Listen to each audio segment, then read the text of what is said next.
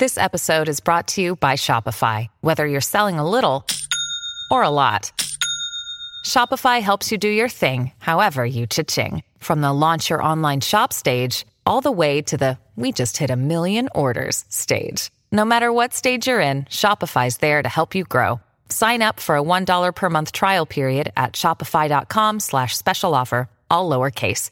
That's shopify.com slash special offer.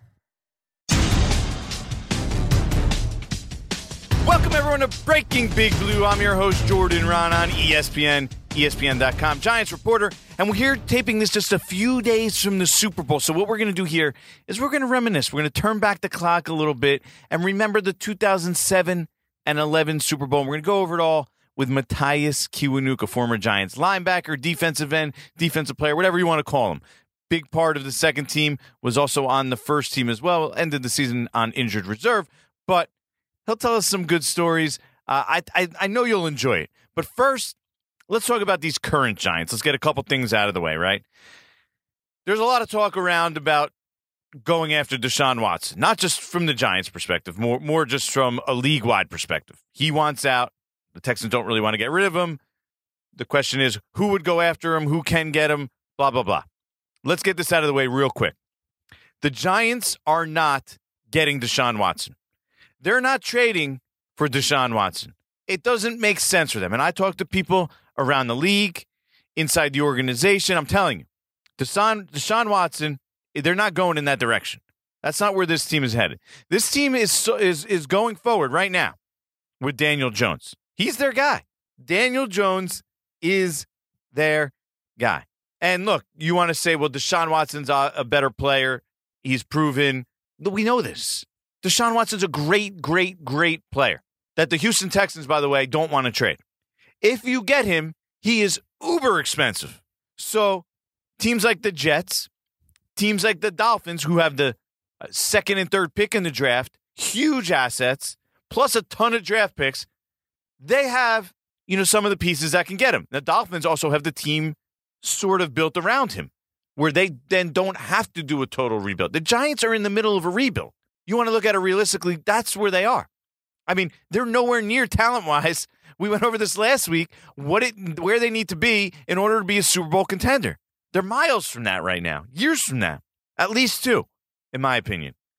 So they're not going to break the break the bank for the guy. And then how do they fill in the pieces around him?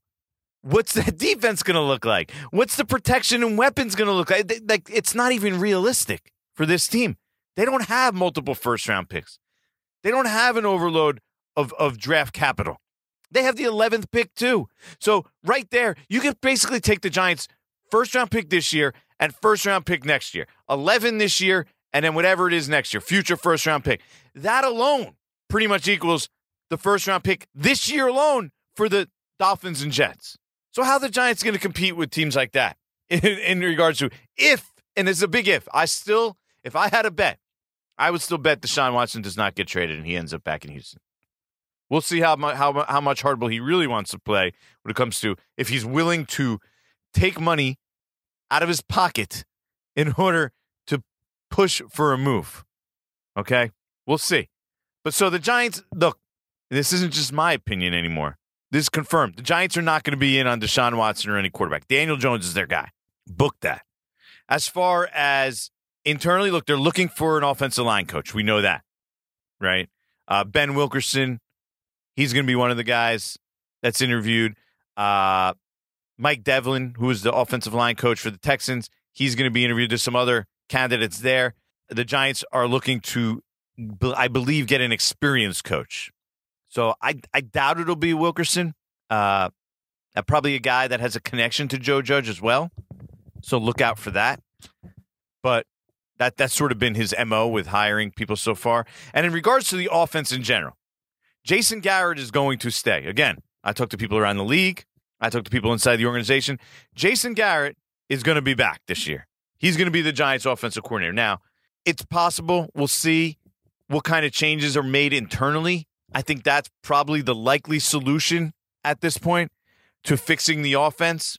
Uh, maybe people internally get getting more responsibility offensively. Their their roles kind of changing a little bit.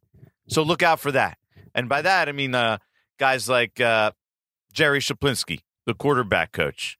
Uh, I think Joe Judge looked to him and Freddie Kitchens when they were possibly short uh, at offensive line coach because of COVID. Uh, Googe, who's not coming back, Dave DeGuglielmo is not coming back. Uh, when he had COVID, those were the two guys that stepped up. And Jerry Schuplinski is a guy who Joe Judge obviously knows from New England, trust implicitly. Think he could possibly add responsibilities. Freddie Kitchens, a guy Joe Judge knows well, uh, obviously was an offensive coordinator, head coach with the Browns. He could also add more responsibility, have more input, maybe into game planning, uh, maybe in, uh, uh into coaching other parts of the offense. So, Jason Garrett, and I know a lot of people did not like the way it went down this year. And I heard, look, there was times where there was tension there, and it wasn't so. And Joe Judge, let's let's not be uh, not beat around the bush here. Joe Judge is a very hands-on coach. That's kind of was Marc Colombo's uh, complaint that on the offensive line and kind of why it blew up there. And this is why Joe Judge likes to have his own guys. They have to know that he's going to be hard on them. He's going to be hands-on. He's going to be looking over their shoulder. Like that's how they're going to operate. That's how they think, and they that this will be the best operation. And so there was some tension between Joe Judge and Jason Garrett. I don't think anybody's going to deny that. And part of that is because the offense wasn't good. They weren't producing. But Garrett will be back. One of the benefits of that is remember, they have a quarterback who already has been through two systems in two years, and the offensive players in general, you know, to have a little stability over there could serve a purpose. So, in order to make that change, the situation had to be absolutely perfect. And that's not what happened here. So Jason Garrett returns. He will be the offensive coordinator uh, in 2021 uh, with potentially other people internally having more responsibility on offense in hope that the results are better because the Giants, I don't know where they finished. Did they finish 30th, 31st? I think in points they finished 31st. I think offensively in terms of efficiency, I think they were actually 30th. I don't think they were actually 31st. But anyway, no matter how you cut that, it's not good. 30th, 31st, they both stink. So the offense wasn't good. And Jason Garrett's back. Hopefully, year two is more successful with help from other people. Uh, expect Joe Judge, obviously, to be heavily involved there as well, just like he is at pretty much every position. And the other thing I wanted to touch on before we move on to Super Bowl talk is Jeremy Pruitt.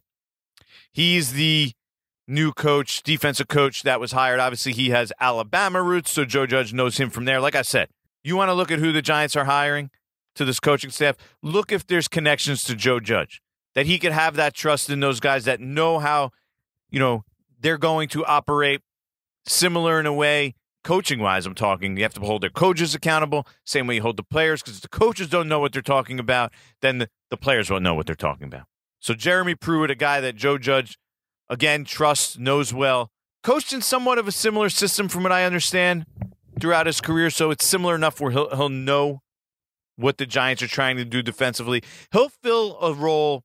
It's not exactly titled yet, but it'll be similar to what Brett Bielema did. Brett Bielema, I believe, was outside linebacker slash senior defensive assistant. So Pruitt's going to be like a senior defensive assistant in a way. I'm not sure specifically if he's going to be involved with the outside linebackers. He's almost like a secondary defensive coordinator. He's going to float around, coach a bunch of positions. He, he's he's coached defensive backs, cornerbacks in the past, so he knows a lot about that. So the Giants aren't just going to pigeonhole him in outside linebackers. No, he's going to help uh, on a grander scale than that. And like I said, also probably help scheme wise, uh, be a, a, voice, a sounding board for Patrick Graham on the defensive side of the ball. So almost like a secondary defensive coordinator. So that's where the Giants stand right now. We'll talk about draft coming up next week. I'll have Mel Kiper Jr., I believe, on to talk about the draft, the number 11 pick in particular uh, for the Giants. So look out for that. That'll be like we'll turn the page towards next season, the draft. We'll have a, a draft episode. Then we'll follow that up with some sort of free agent episode, and we'll be moving. We'll be zooming. We'll be on our way. The offseason where things can get fun here for the Giants and really the NFL in general. It's going to be a crazy offseason. I don't think anybody really knows how it's going to unfold and what the what the guidelines are really. It, it, this is going to be an offseason like no other. There are some factors with the COVID, the, the salary cap being all over the place, no one really even knowing what that is right now, which makes plans kind of impossible. If anyone tells you they know for certain what a team is going to do, I find that hard to believe because they don't know how much money they have. They don't know how much money they're going to have to spend. They don't know if they're going to have to shed contracts, how that's going to work. That's still up in the air. So we'll get to that in a couple weeks, I promise. In the meantime, let's talk about the Giants' last two Super Bowls. On to the next one.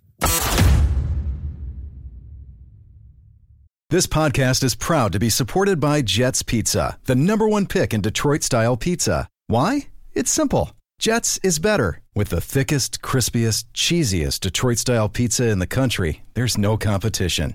Right now, get $5 off any eight corner pizza with code 8SAVE. That's the number eight, S A V E. Go to jetspizza.com to learn more and find a location near you. Again, try Jet's signature eight corner pizza and get $5 off with code 8SAVE. That's the number eight, S A V E. Jet's Pizza. Better because it has to be.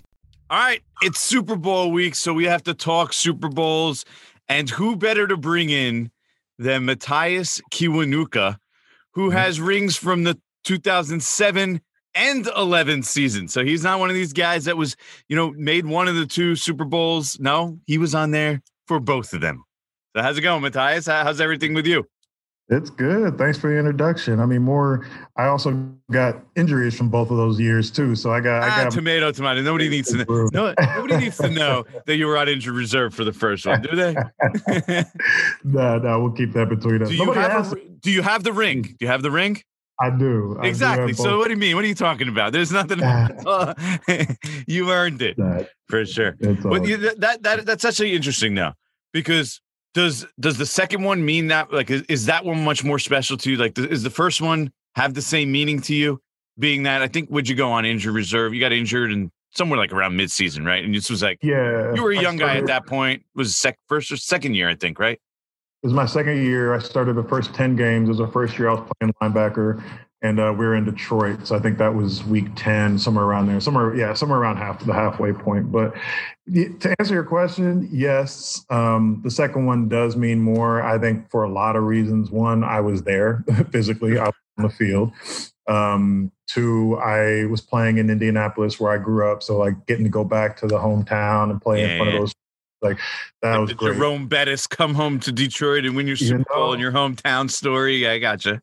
Yeah, you know, I, I wore my uh, Cathedral High School T-shirt out for pregame, and, it was it was it was a great experience uh, football wise, and it was towards the latter end of my career, and um, you know, it was just it was something that was really special, unique to be able to go through that process, knowing what was coming ahead and and having an understanding of of what it takes to get there, and watching all those guys come together and and believe. There are only a few of us left by that point, and they were they were you know trying to gather as much information from us as they possibly could, and they really believed in in what we were telling them, which was you know the basically the same same way we won the first one.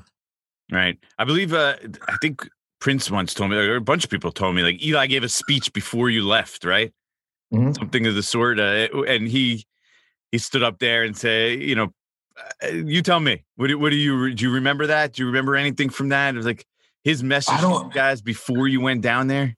I mean, I don't want to, I don't want to paraphrase, but I mean, he only gave like maybe three or four speeches while I was there, so it's like, it's hard to forget. I was there for nine years. Oh, we talked like he's a he's a good guy to like to talk to and have conversations with, and he's humble, he's down to earth, and all that kind of stuff. But but getting up and and talking in front of the group, that just that just wasn't his thing. You know, he he'd more sit down at lunch and have a group of people and and um and get the communication done that way. But so now I, I, don't remember specifically what he was talking about, but I'm pretty sure everybody was paying attention. I'm sure I was at the time, but you know, I got hit in the head a lot. So I I, I mean, I think I'm paraphrasing also, and I think with the message, it was just sort of like, look, we're going down there for you know to do so to do to get something done, to get something accomplished.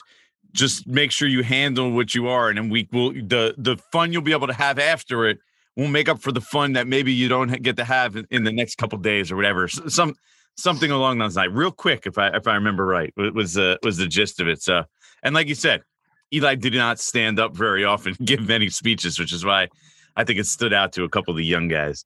So. I, I, do remember there being a sentiment around the room where, um, you know, some people were were more focused on the hoopla, you know, as opposed to to just getting everything done, getting in the training room early, staying late, watching all the film. I, I do remember that, you know, because the stories that were told, you know, prior to us getting the playoffs and all this and that, like, you know, the guys who had been there for maybe one or two years, the stories they heard were all the, the glamorous stories, you know, like we were right. doing we are doing that. This is what happened afterwards. But they don't they don't realize, you know, that that first one we started off 0 and 2 and and um, you know Oh, you got crushed too, right? Defensively. Is it is that crushed. You want you want to hear a story? When when we finished that season, my my rookie year, the almost the entire coaching staff believed that they were going to be fired. They thought they were going to let be let go. And we lined up um, all the coaches lined up and and shook hands and and were just saying, you know, thank you for everything, you know, good luck. And and to and me, like as a young guy, I just thought that was just like walking off the plane kind of deal. That's what it sounds like, man. Well, at first, that's what I thought. I was like, you know, I no, at first I thought, you know, this is just how every season in the NFL ends. You know, there's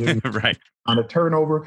But then, you know, after a couple years went by, I looked back and I was like, oh, they thought they were out of here, you know, and, and you know, lo and behold, we came back everybody, not everybody, but I mean, majority of the staff came back and we wanted that next year and careers were made off of that. I mean, guys are still coaching in high positions because of what they did during that year. So, um, you know, definitely very proud to be a part of both of those teams, but the first one sticks out for different reasons. Yeah. So where, where were you for the first Super Bowl?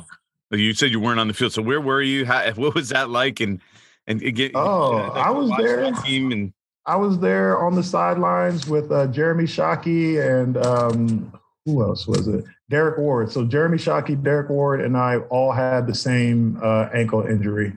Uh, you know, fibula, and we were. You uh, fly down separately from the team, also. Yes, yes, and that that's because uh, that that's like the famous thing with Shockey, right? That he didn't get yeah. to travel with the team, but it did. That wasn't just him, so I guess that's the funny part, I guess, about it in retrospect. It, huh? it was. It wasn't, and um, you know, they they did try to make things right. Initially, I mean, we definitely didn't fly down with the team, and um, that sticks out because you don't realize how many guys on these NFL teams have children under the age of five. I mean, that plane was a zoo. I didn't. Have, I got two kids that are um, six and eight right now, so I get it now. I understand and I can tune it out. But back then, when I was a young guy and I thought I was going down to party and all this and that, and I saw all the kids on there, I was like, "Whoa!"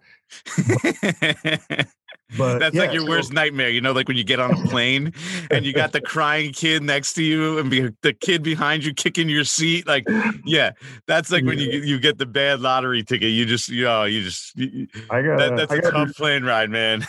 I got to be careful now. Some of these kids are old enough to kick my butt. They're big enough. that, was, that was a long time ago. So uh, that yeah, is true. There, there, was there were there were some issues with that, and then um, you know they they had finally put us in the team hotel. We there there were some some uh, complications, some some things. So I looking back on it, I understand the reasoning behind it, but you got to remember, like at that point, like this is that was the trip that was going to make some people's careers. You know, like yeah, we were injured, but we still wanted to feel like we are part of it, and it's it's just part of the the culture in the NFL to you know to isolate the guys who are injured for a number of reasons, in my opinion. But um, you know, you just you, you tend to feel a little bit marginalized and and unappreciated. You know, when you're when you're not out there, and some of that is just psychological. Some of that has right. nothing to do with what they're doing in, in house. They could try and do everything the right way, or everything that they wanted to do to help you out. But but like as a player, if you're not on the field, you're doing something wrong. Whether you're right not. If you're not out there contributing, whether it's because of your performance or because of an injury, you're just in your mind or in my mind, I was I was doing something wrong. Something wasn't right, and I just wanted to correct it. So, you know, going back, having that opportunity to to be out there in the in the second one, I mean, that's a gift that doesn't always come around. And I had to thank all those guys who put in all that time and that effort. You know. Yeah, I mean that that must have been like a totally different experience and just like sort of like a weight off your chest. You know, like, hey, I missed the other one. I thank God I didn't get, you know, I got I got that second opportunity, which to be frank, I mean, a lot of guys go through their career, they have zero opportunities, right? I mean, so guys struggle had, to make the playoffs. You, you, that's and that was what, what was the point I was going to make. We had guys stand up and say, "Hey, guys, like I've been playing in this league over a decade. I've never made it out of the first round of the playoffs. Like, like you don't understand like how how crucial it is. Like, you know, we were. Did I, you understand like the Mathias Kiwanuka, like 22, 23 years old that first time? Did you understand that, or did it still no, resonate? No, there's, there's, the first time, absolutely not. There's no way. There's no way to get that to, to have that understanding um, until you're a little bit later on in your career. You know, all those speeches. I remember Big Bob Whitfield giving a speech. I remember the second time Antrel Rolle gave a speech. Like, you know, these are guys who were, you know, you know, a little bit older both times that we won. And uh, you could just see it, you could feel it, and their voices and you know their inflection and everything. Like they they really meant it. And you know, it wasn't until I got towards the end of my career where I where I realized how special it was because it's not it's not about retiring from the NFL or not having you know another opportunity to be in the big game all the time. I think the thing that stays with you the most or with me is that you know I had a football season or some kind of sports season every year from the early 90s you know until right. 2015 so it's not it's not yeah you missed the the guys you missed the locker room you missed you know eh, like a lot of the different aspects about it but like it's it's part of your identity you know that's a, that's a big part of of who you are. So making that transition is is difficult. And um, you know when you're older in your career i think everybody kind of starts to see the writing on the wall. So having that kind of an opportunity late in your career man you cherish it. You appreciate every moment of it taking pictures all that stuff you know? Um, it's it's a special experience.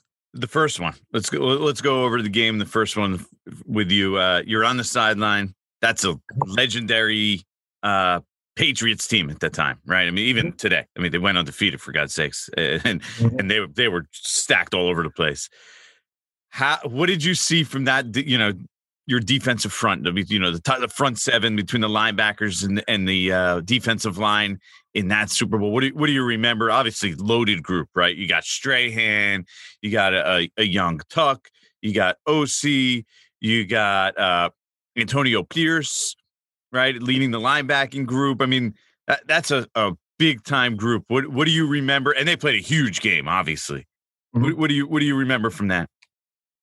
So at that time, I'll spend the majority of the time in the linebacker meeting room. So my, you know, See, that's the hard part with you. You always got to wonder when were you in the linebackers? When were you? when oh, were yeah, you with the defensive line? Like, it depends on the year and the coach or whatever.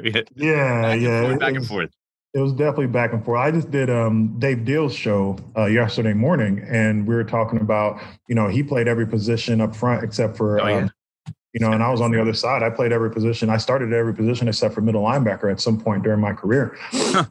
um, so I would go back and forth. You know, I'd be in the linebacker meeting room for the majority of the week, and then on pass rush days and you know third down days, I'd be in the um, the D line meeting room my routine was I would, you know, after everybody left, you did your workouts, you know, the coaches go upstairs and they get the um, the script for practice for the next day. I would go home and then I would come back in the evening to pick up that script for the linebacker so I could go over that, you know, prior to getting there in the morning because I had to split time in different meeting rooms. So it was there was a lot um, during that first run. What I do remember is um, the guys that I was, you know, playing beside and next to Reggie Torbor, Antonio Pierce and Kawika Mitchell. Kawika Mitchell came in, learned the defense within, I don't know, weeks. And, and that was incredible to me. Good uh, player, uh, Kavika Pittman, by the way. Great player. Mitchell, sorry. Great player. yeah. Very, sorry. Yeah. He's a good player. He um he uh but he, he had an understanding of of the defense and and what we were trying to do. He was on the same page with Antonio Pierce and Reggie Torbor. And um they had good communication with uh, you know, guy who's who's still doing it at a high level, Spagnuolo. Yeah. For sure. That was that was my core group of guys that I was that I was, you know, lined up next to and in the meeting rooms with. But, you know, every third down day I'd go down and sit in the, the defensive line meeting room and we'd, you know, do all the drills and all that kind of stuff. I just remember, you know, how much you know fun we had but there was a lot of attention to detail you know there wasn't and it was it was organic. It was it was stuff that we had been doing the entire year you know we, everybody was running to the ball during practice. We were held, we were holding each other accountable to run to the ball multiple times a day in practice and running to the ball meant we had to see you straining. I mean you got to see your your head's got to be back. You got to be like really stretching to try to to run the ball down. It had to be over i want to say like 30 yards at a time Otherwise, you were getting fined, and that's not something we started or that you know that you would get fined, like the eternal, yeah. like a king, kangaroo court type deal. Yeah, yeah, we had you had to plead your case and, and everything. And who was the judge? It was uh I think some of the older I think it was Osi to be honest with you. I think maybe Osi was one of the judges back then. Yeah, you gotta ask him. I can't I can't remember who exactly. but uh, a positive note to that, that fine money at the end of the year went to a charitable cause. So we we did something productive with it. But um but uh but yeah so those things were you know accountability and fun you know hold each other accountable but go out there and have fun enjoy doing it. Had we not made it all the way um, we still would have enjoyed that year and we'd still be in contact as as friends um, the same way we are right now because we just we enjoyed what we did man. We had fun. Crazy to think about it. I mean that that quarterback is still playing you know. That you guys went against both times really. I mean i was just thinking that for a second like tom brady so he was like what in his like sixth year as a starter or whatever time dude's still Mm-hmm. playing which is crazy. Yeah. And think about the guys we just named all these guys are long retired this dude's still playing and making the super bowl. This is pretty the, the dude he doesn't he doesn't get hit. He doesn't get hit you know uh, and that well, he did in that super bowl and, and both super did. bowls actually He did, but I'm not. I'm not saying it like, oh, he's lucky or he, it's by design. He doesn't get hit because he understands what the defenses are trying to do and he knows how to get the ball away. You know, Drew Brees is one of those guys. Peyton Manning, Aaron Rodgers is one of those guys. But I think Mhm. combined, you know, they, or, individually, they all took or take more hits than than Brady does. You know, we got to the Super Bowl and we put on a clip of all the quarterback sacks, pressures, and uh, knockdowns from that season. And as the Mhm. On, you know, you're watching a specific quarterback, and that those plays, you know, that that film gets a little longer, a little longer, a little longer each week as you know more plays get added to added to it for whoever we're playing. And we got to Brady, and it was the shortest clip we had all year. Where where did this guy get hit? Like where Yeah. did he? I mean, if you got up to use the that back, team was loaded though i mean they were good everywhere that that 07 team that they had was really something offensively the 11 team was good too but i mean that that 07 team was really unbelievable off but just like everywhere top to bottom Absolutely, absolutely. I mean, there was they had few holes, and w- which holes they did, they filled very well, effectively, and you couldn't really, um, you you couldn't anticipate, you know, who was going to make a mistake. You had to force somebody into making a mistake in in that in that game. You know, some games, you know, there's a guy, you know, there's there's a guy. Hey guys, you know, we're going to watch this guy. He's going to give us the ball, or he's going to miss a Right. call. Or, tip off the um the defense to to what it is they're doing. There weren't a whole there wasn't a whole lot of that. It was more about hey when the mistake gets made, you better be ready to capitalize on it. Like that was that was the mindset. so all right. That was that we we went over the 07 one a little bit. Now you get to oh, to 11 right?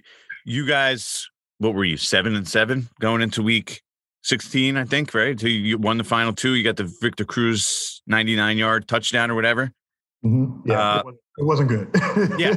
did how surprised were you that that you know that that ta- that team was able to put it together like did you did did you ever sense that that was even in the realm of possibilities throughout the you know as you're going along there You know, every year after we won that that first one, um, there was that underlying mindset of until we are statistically eliminated, we still have an opportunity to win it, and we were able to get guys on that same page. I think.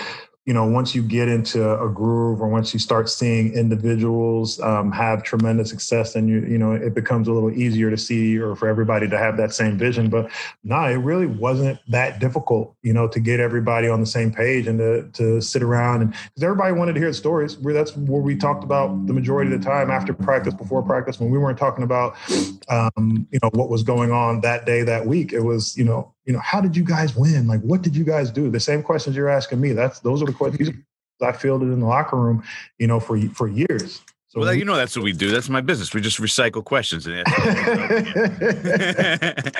or you or you ask the same question different ways until you get the answer that you want. That's exactly i just it's like poking the bear you take the little stick in the come on let's go my favorite. That's my favorite. Is the wouldn't you say that? And it's like at the end of that, I don't even know what you what you're about to say, but I'm just gonna say that I want to. Wouldn't don't you feel or don't you believe that? No. oh, yeah, that's called a loaded question Absolutely. Let me stop you right there.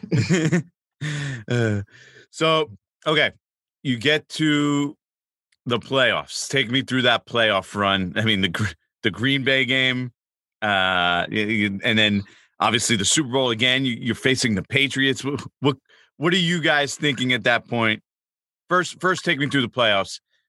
That San Francisco team was loaded too, right? I mean, that was the, I think I think that was Eli's best game that I've ever seen him play. Uh, yeah, yeah, it's it's definitely up there. Um, I think the the playoff run, the thing that stands out for me, um, uh, Jacquian Williams. There were there were a number of guys who were Jacquian Williams to do some some incredible incredible things. But I think he was a rookie, know, wasn't he? At the in that year, I, I remember. Was he was he that young? I, I think he was a rookie in that season. Yeah, I mean, I remember right. He was definitely young at that point. He he was a guy lining up in the box, covering the deep third. Like he he could move. He was not a linebacker. He was not a strong. Oh, he was a little, little, small, small, small linebacker. Yeah, yeah, he was. He was small. He was in between, you know, what you would consider a, a, safety and a linebacker size, but he could hit. I mean, he could. He could. Yeah, run. eleven was his rookie year. Yeah, and he had um, he had injuries too. He had a groin injury, had something else. But the plays that he made specifically in that San Francisco game stick out to me because that was a guy all year long who was in my ear, you know, what about this? What about that? Like, what, what are we doing here? And I saw a maturation and a growth in him as an individual that for me as a player, like as an older player, it was like, oh, wow. Like, you know what I mean? Like you, you feel a sense of pride when, you know, people, younger guys in your group are doing well. That was, you know, um, we had a lot of young guys who who stepped up uh, during that playoff run. So that that's kind of what sticks out in my mind the most. Individual games, it was cold. I remember I remember how cold it was. Um, and you know, we had a lot of you know, you always try to be a tough guy. You go out there. With you no grew up in Indianapolis. Come on. I'm, I live in Florida now for a reason. I've been trying to get south my entire life. Uh, you know, I was I grew up in Indianapolis, went to Boston College, and then ended up in New York. And I said, you know, when I get a chance to pick, I'm coming down. I'm sitting here drinking a hot coffee right now, and it's 65 degrees, and I think it's cold. So that tells you where uh, where I was. But no, um, so yeah, the thing that sticks out the most was the uh, the maturation of the the younger guys, them being able to buy in and and um, and to come in and do what was asked. So we asked people to do some ridiculous stuff. I mean, people see JPP out there right now dropping into coverage and and and interceptor. How he has two picks on the season this year. Yeah, I mean, which is incredible, especially given his story. Man, that guy is something. Is is it's unbelievable, and I think a lot of that um, you know, started when we were with the Giants. You know, a lot of that understanding of, you know, this is just this is just what you do. You know, the Patriots had a number of guys, and I remember um, uh, who was it? Was it Brian Flores? I think he he may have been the one told. He's like, the expectation is for the position, not for the player. So we expect this position to perform at this level, and if you can do it, you do it. If you can't, you can't. And that's you know that's um, that was something that I think you know was brought around to the Giants around that time too, and you can still see it you know lingering you know in these players who are who are still playing like JPP. Yeah, well, it's JPP, man. What, what, was what was that like? I mean, you're you're one of the mentors. JPP comes in. He's a different he's a different cat. He's not not in a bad way. Like he's just he's his own guy. You know, like he beats to his own drum in a way. what was that like for you guys? I know Justin Tuck over the years. He he always used to laugh at at some of the things he used to have to tell JPP. So he comes in right that year. He's a, he's a beast, obviously. Uh, what was that like for you guys to work with him? And to you know try and mold him and, and get him to uh, you know buy into the ways of you know Tom Coughlin and, and that those Giants teams. He he was he, it was it wasn't difficult to get him to buy in. Um, the difficult part was getting him caught up, getting him up to speed. Now he obviously had the um, the ability. He still has the ability to learn and to understand it, but he had a limited amount of football experience coming into the NFL. He's right. a physical specimen. He still is. He, you know, probably will always be.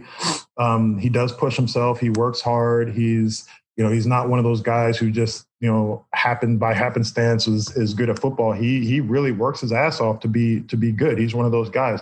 But he came in very limited in his knowledge. He sat right next to me in the, in the, in the meeting room, in the back of the meeting room, and you know he'd pick my brain, he'd ask me questions and and whatnot. But we were we were a group, you know, when I left the room to go to the linebacker room and I came back and asked him, Hey, what did we go over? What happened? Like he had an answer for me. So we, you know, he helped me out a lot, even as a, as a younger guy back then. But yeah, it was, um, there were, there were some, some basic fundamentals to football, not necessarily playing as much as the terminology, the language, you know, uh, what technique is what, you know, those kind of things that he had to mm-hmm.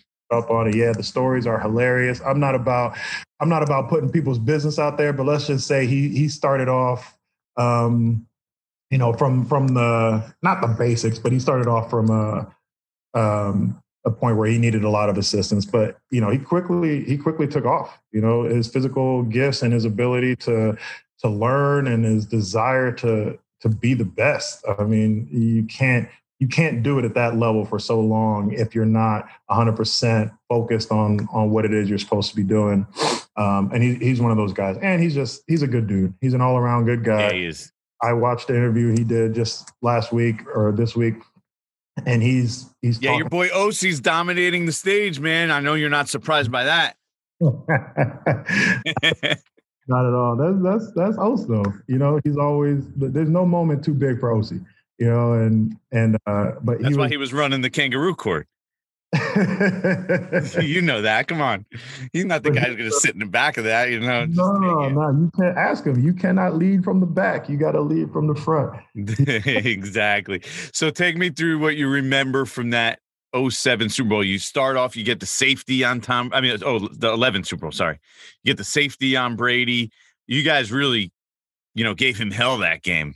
Yeah, it was it was the same concept. You know, we just need to hit them. You know, that's that's the that was the you came in there. That was the goal. What's that? easier said than done, right? Yeah, yeah, that's that's all we need. You know, just just you know, throw a jersey on, you get out there. Nah, it was it was it was really about fundamentals and and hitting the quarterback. Uh, hits are cumulative. I can't remember which coach said that to me first, but you know, you you have to understand that during the course of the game, if you hit somebody enough, it's going to alter what it is they're they're trying to do as well as how well they can do it. So, you know, we we wanted to go into that game. Um, you know, with that same mindset of just just hit him, you know, hit him. Who? Him. him. Him. Who's in front of you? Hit him. Like that's that's who you're hitting, you know, and and uh and I think we did that, you know, and we were um fortunate enough to play under a staff that had, you know, they spent an unbelievable amount of time in that film room. There were X's and O's drawn up on every scrap of paper in that building and and everybody understood the different uh, permutations of, of what could happen and when you have that kind of knowledge on the sidelines and you go out there and you play well and you execute, that's, you know, good things happen. Yeah. Good things did happen. You guys obviously win again.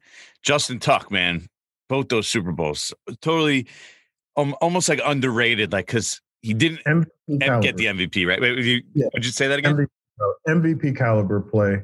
Yeah. Uh, you know, he he could have won the MVP. Seriously, realistically, if it didn't go yeah. to the quarterback every single time in both those games.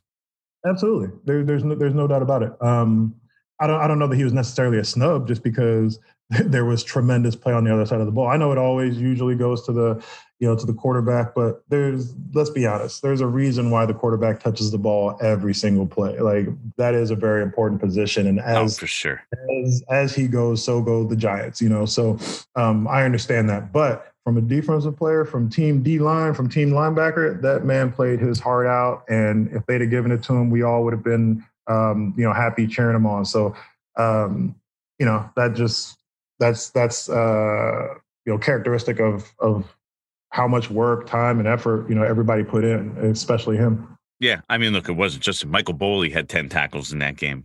Uh, Kenny ah, Phillips. Uh, Michael Boley, that's another one. Yeah, that's another great name. That's a, that's a good friend of mine too. That's a guy who has a um, tremendous understanding of defense in general. I used to say, like, if you're not coaching when you get out of here, like you you're going to be wasting some, you know, a lot of talent, um, just because he had a, a a, a true feel and understanding of the game within the game. You know, he could uh-huh. he could you prior to the snap. Him and Antonio Pierce were on, on that same vein. They could tell you prior to the snap you know what to expect and you could believe them you could trust them they weren't just yeah. saying oh it's a screen and draw down like okay everybody knows to scream out screen and draw i'm talking about when antonio pierce or mike boley tap you on your hip and they say hey take that b gap you don't ask any questions you take the b gap and you get a sack like, that's just that's right what it is you know he saw something i trusted him and i and i'll take it we'll go to the sidelines and if we didn't get the play why why did you do that um, Bolio. The ironic part is they had such trouble filling that spot after that for like an extended period of time. The the team, you know, from like you know, the the thir- 12, 13 season on.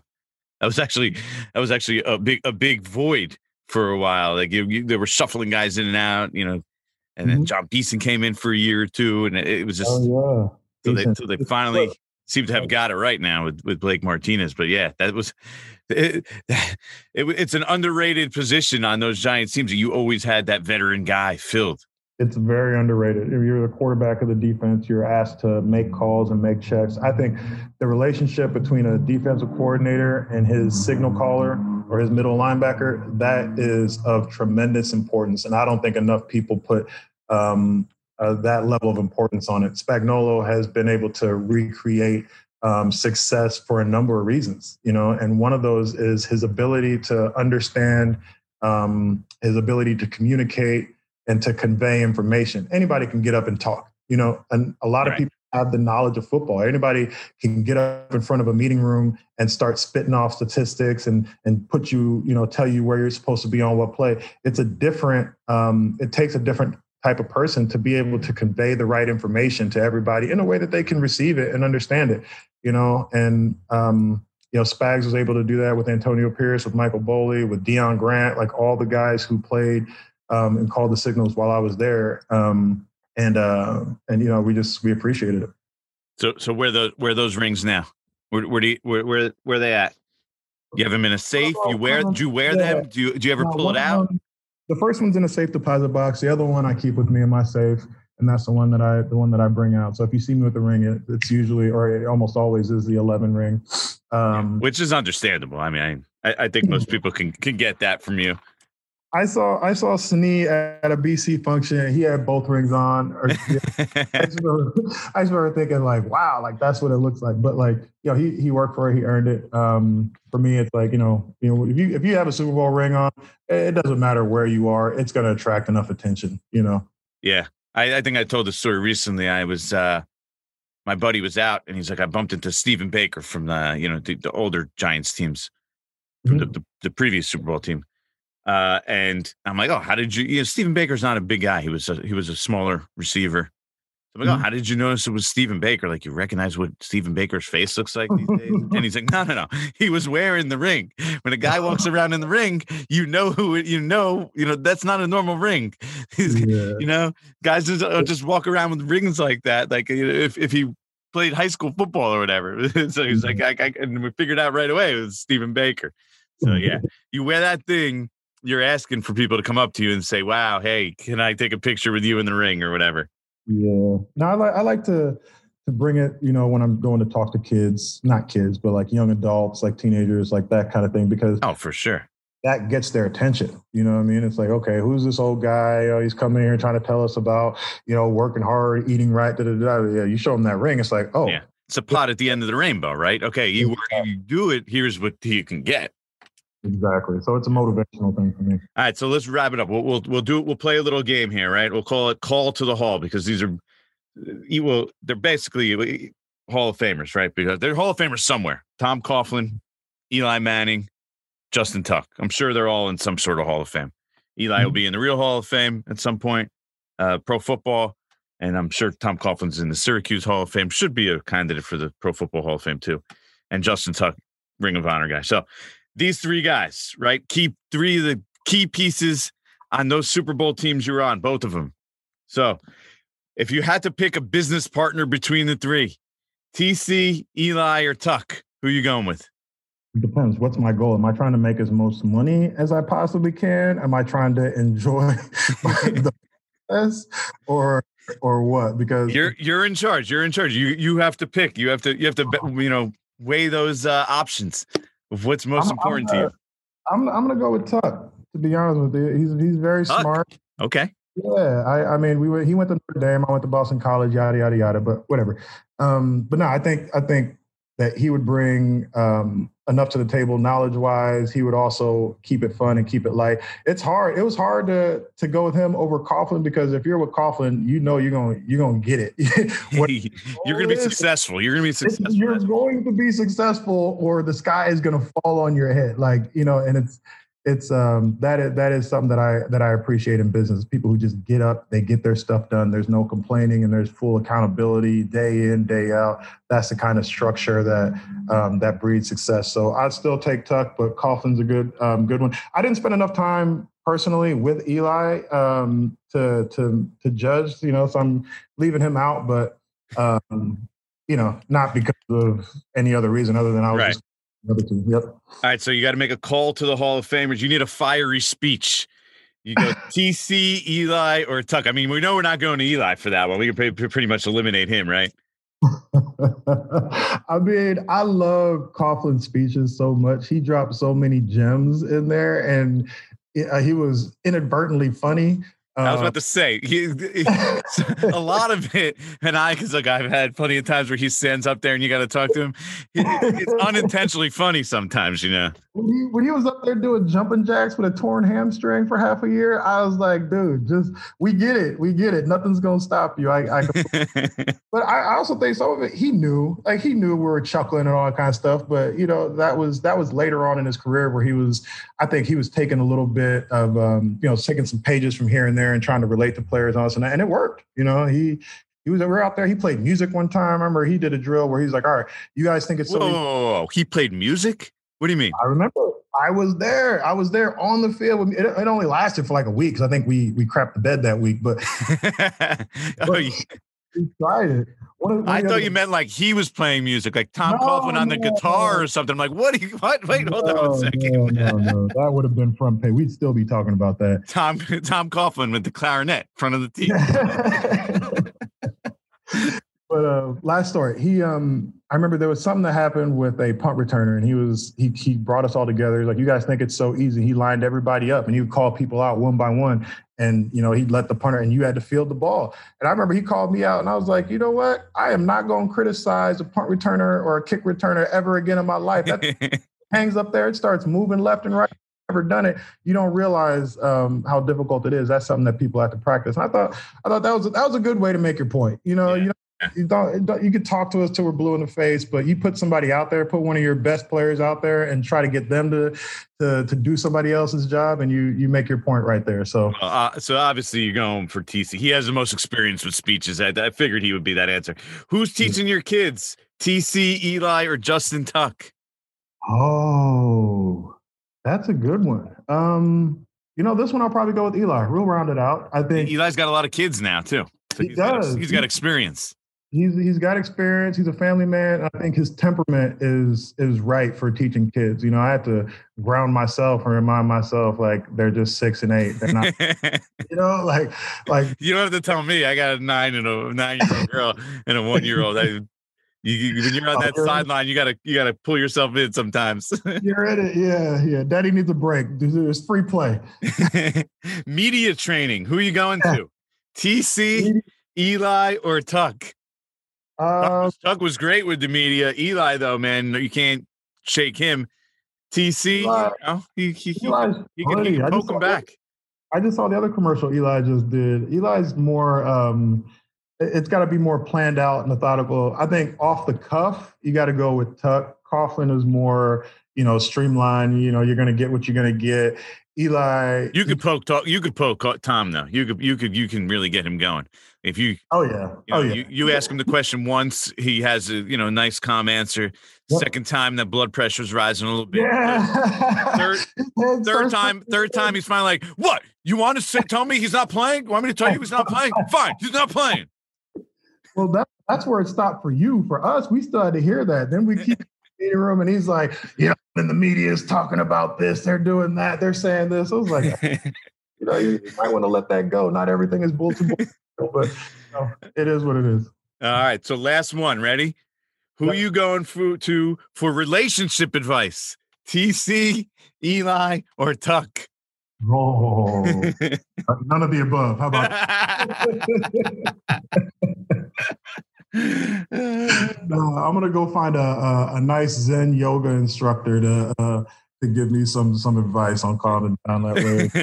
Uh, there you go. Yeah. Mathias Kiwanuka, who, by the way, is the CEO of Wandering Wines, which uh, sounds very uh, interesting. Tell me, tell me a little about your wine business. I mean, and how do you get into the wine business post playing career?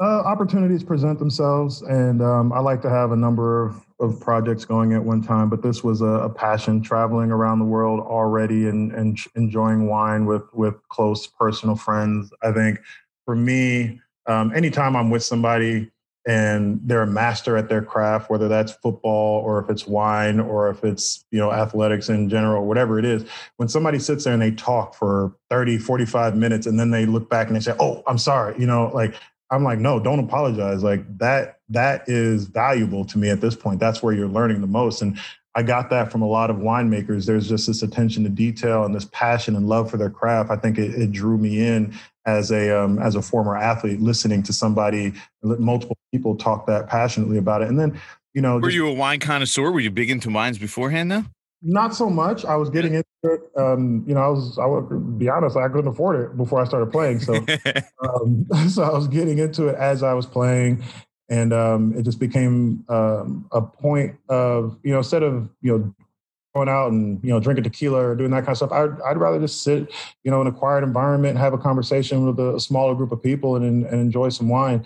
And um, this opportunity came along and you know I, I, ran with it. And lo and behold it's been you know almost a decade and we travel around the world. We sample wine we bring it in and we distribute ourselves down here in south florida. So everywhere from key largo to jensen beach you know, if you come down, Capital Grille down here in Boca is one of our customers. We can sit down, have a steak and a glass of wine, and and uh, talk deal, more. Deal, deal.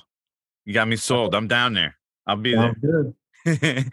what kind? Give me, give me, give me a description of, uh, you know, wandering wines. Like, it, do, do you guys specialize in what is it? Oaky or like I, I don't know what, what are some of the adjectives yeah. that they that they use for yeah. wines? What, there's a ton of different things. I say you know if you like it drink it as long as it's a decent quality and it's not going to make you um, you know have any adverse effects. But we have something for everybody. So we have you know some entry level wines. We have about 20 to 22 different wines and oh really? Wow we continue to add wines every year. So we just added some Italian wines. We have some nice California wines that we that we had brought in for the Super Bowl that was down here last, and um, and they're and they're doing pretty well. So whatever it is that you're into, I have a bottle of wine that can fit your taste, and you know we can sit and chop it up and talk about the differences or talk about life. For me, that's that's the most important thing is at the bottom of the bottle that you um, that you share, there's some kind of experience. You gain something from sitting with those people and enjoying that bottle of wine, and that's for me is more important than what's actually in the bottle. See, it has a, it has like a very good post playing career vibe to it. Wine, you know, because it's very Zen type. You know, uh, don't don't get it don't get it twisted. Being in business for yourself is is a beast. You know, especially oh, when yeah, for sure. When you're used to having such structure, you know, to to have those wheels so the you know the reins kind of released all at once. You got to structure yourself. You got to do everything for yourself. I was fortunate. You know, the my business partners were already in business, other successful businesses, so I was able to adopt um, that structure and uh, and to apply it to to this business. But uh, there's a learning curve. I love it. I wanted to do something outside of football to you know for a number of different reasons, and I was able to achieve that. And so this was. Um, you know, it, it has been a uh, a, a good second step, second career for me.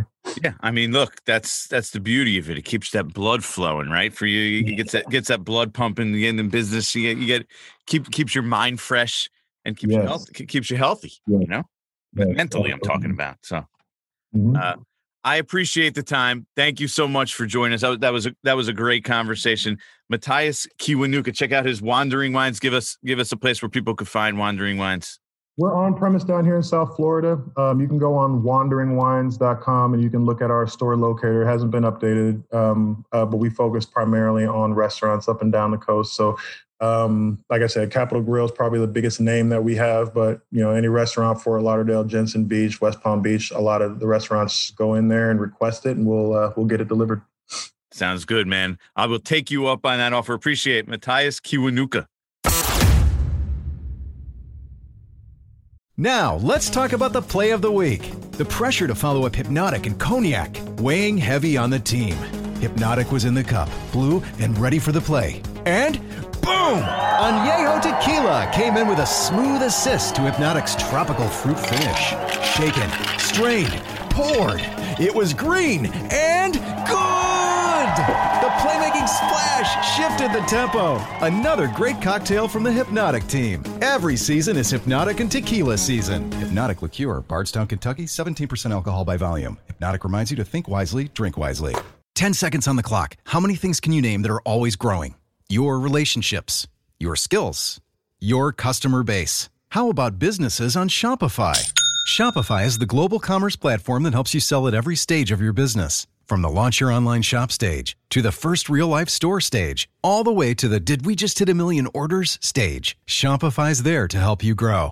Sign up for a $1 per month trial period at shopify.com slash network, all lowercase. Go to shopify.com slash network now to grow your business, no matter what stage you're in. Shopify.com slash network. I really enjoyed that interview a lot. That that game was a lot of fun. We'll try we'll try and do some more games like that, especially moving on here in the off season where we'll have some have some fun with guys. And uh, also, I want to get some interesting outside the box kind of interview subjects as we move along in the offseason. The offseason is opportunity to really uh, think outside the box. And and since this episode is kind of long, I'm gonna I'm gonna we'll wrap it up pretty quickly here. What I want to do is give you a quick Jordan on the beat. Something uh, Mathias said kind of stuck with me, and then we'll wrap it up. Uh, so Jordan on the beat is a part of this podcast where I explain to you what it's like to cover the Giants, work for ES, ESPN, cover the NFL in general, and I'm to tell you. He mentioned something about how because they did it in 2007, right? They were kind of dead and buried at one point, and people thought they, you know, they couldn't put it together, and then they did, you know, they, I believe what they started 0 2 that year, if I remember correctly. So, and they were able to turn it around, get their act together, eventually go on, win the Super Bowl, beat the undefeated Patriots. We all know the story. Now, again in 2011, uh, what they're they're struggling late in the year. They win the last two games. They make the playoffs. They go on this great run. They win the Super Bowl. So it created an atmosphere. So I come in 2013. So that's two years later, middle of the season. The season was basically over at that point. They were oh on 6. Okay, that season was over. So 14, 15, 16, 17. Every year, because they had done that, and Mathias said that worked to their benefit, because they that they had done it in the past and they had overcome early season slow starts. But then as they're moving forward, the team's changing. Team's nowhere near as good. They're not replacing all these, you know, really, really good players, and they they don't have like the Osi Umenyioras. Justin Tucker's eventually gone. They don't have the pass rusher. You know, they're losing guys left and right. Eli's getting older. His offensive line had that was really the last run in 20, 2011. So by 2014, 2015, they start 0 2 every year. And the call from the fans and the media, too, the people that had been there forever, was always like, they start 0 2. Well, they did start at 0 2 in 2007. we are able to turn around. And I kept thinking to myself, that was just like the default like think line of thinking for everybody every time they sucked early in the season. Like, oh, we stink. Well, they, they stunk early in 2007, so they could do it again. No, by 14, 15, 16, they had a good year. Uh, but 17, no, this these weren't those teams. It didn't matter if they started 0 2. They weren't going to turn it around. They weren't going to win the Super Bowl. They were nowhere near good enough. They didn't have all those great players that they had in the past. The great young younger Justin Tuck wasn't there anymore. Uh, Osi Umenyiora wasn't there anymore. Michael Strahan wasn't there anymore. Their offensive, all those offensive linemen, they were all gone. Snee left in what, 13, 14, somewhere around uh, 14, I believe it was. 14, 15, whatever it was. So those teams were gone. Yes, you could do it. Like they were a good team from like what Eli was drafted in 2004. So they were decent in four. So from like 2005 to 2012, they were at the very worst an average team, right? I think in 12, would they go? 8 and 8, 9 and 7. They might even got 9 and 7. So from that point, they were always good, pretty good. They weren't a bad team at that point. Once they started dipping down, it wasn't just going to magically spike back up because they weren't good.